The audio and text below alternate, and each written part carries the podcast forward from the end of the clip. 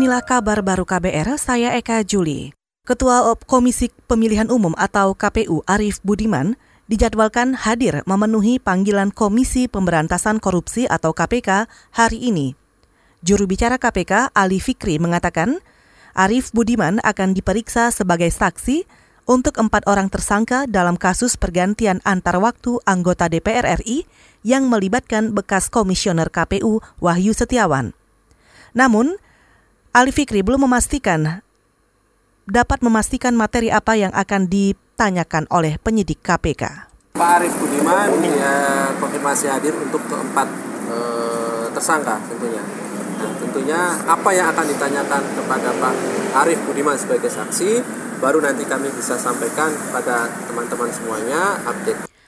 Juru bicara KPK Ali Fikri. Kemarin saudara, KPK juga memeriksa advokat Doni Tri Istiqomah sebagai saksi. Ia dikonfirmasi terlibat percakapan dengan empat orang tersangka. Lembaga anti rasuah itu menduga ada komunikasi melalui barang bukti.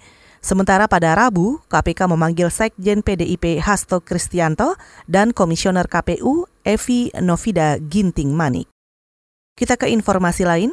Kebijakan penghentian ibadah umroh oleh Arab Saudi berdampak pada pembatalan sejumlah penerbangan di tujuh bandara yang melayani penerbangan langsung ke Jeddah.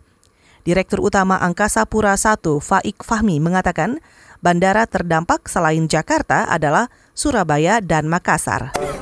Dari Bandara Angkasa Pura I kan ada 15 bandara.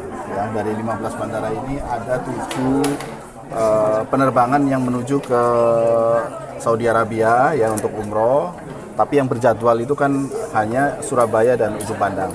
Ya, untuk yang Lombok, Semarang, Solo, Balikpapan, Banjarmasin itu sifatnya tidak berjadwal. Ya. Direktur Utama Angkasa Pura I, Faik Fahmi, menambahkan, setiap tahunnya tujuh bandara melayani lebih dari 700 penerbangan ke Arab Saudi dengan perkiraan penumpang hampir 300 ribu jamaah.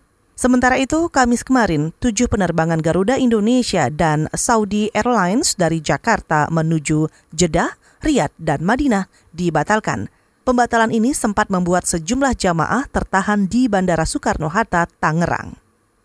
Saudara Duta Besar Republik Indonesia untuk Korea Selatan, Umar Hadi, mengumumkan KBRI Seoul akan tutup untuk sementara mulai hari ini hingga batas waktu yang belum ditentukan. Dalam rilis yang diterima KBR, Penutupan ini dilakukan untuk mencegah penyebaran COVID-19 atau virus corona yang semakin masif di Korea Selatan. Apalagi lokasi KBRI berada sangat dekat dengan lokasi baru ditemukannya kasus corona di Yewido. Meski begitu, Umar Hadi mengatakan tim inti Satgas Bahaya COVID-19 masih bekerja di posko KBRI Seoul dan posko Aju yang berada di dekat Daegu untuk memastikan perlindungan WNI di Korea Selatan. Masih soal COVID-19, enam negara bagian di Jerman mengonfirmasi 22 kasus baru penularan COVID-19. Dilansir dari Reuters, pejabat Kementerian Kesehatan Jerman sebelumnya menyatakan epidemi penyebaran corona mulai terjadi di negara itu. Sementara di Australia, Perdana Menteri Australia Scott Morrison memperpanjang larangan masuk bagi wisatawan dari China.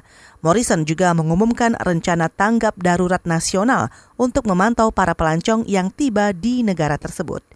Saudara demikian kabar baru, saya Eka Juli.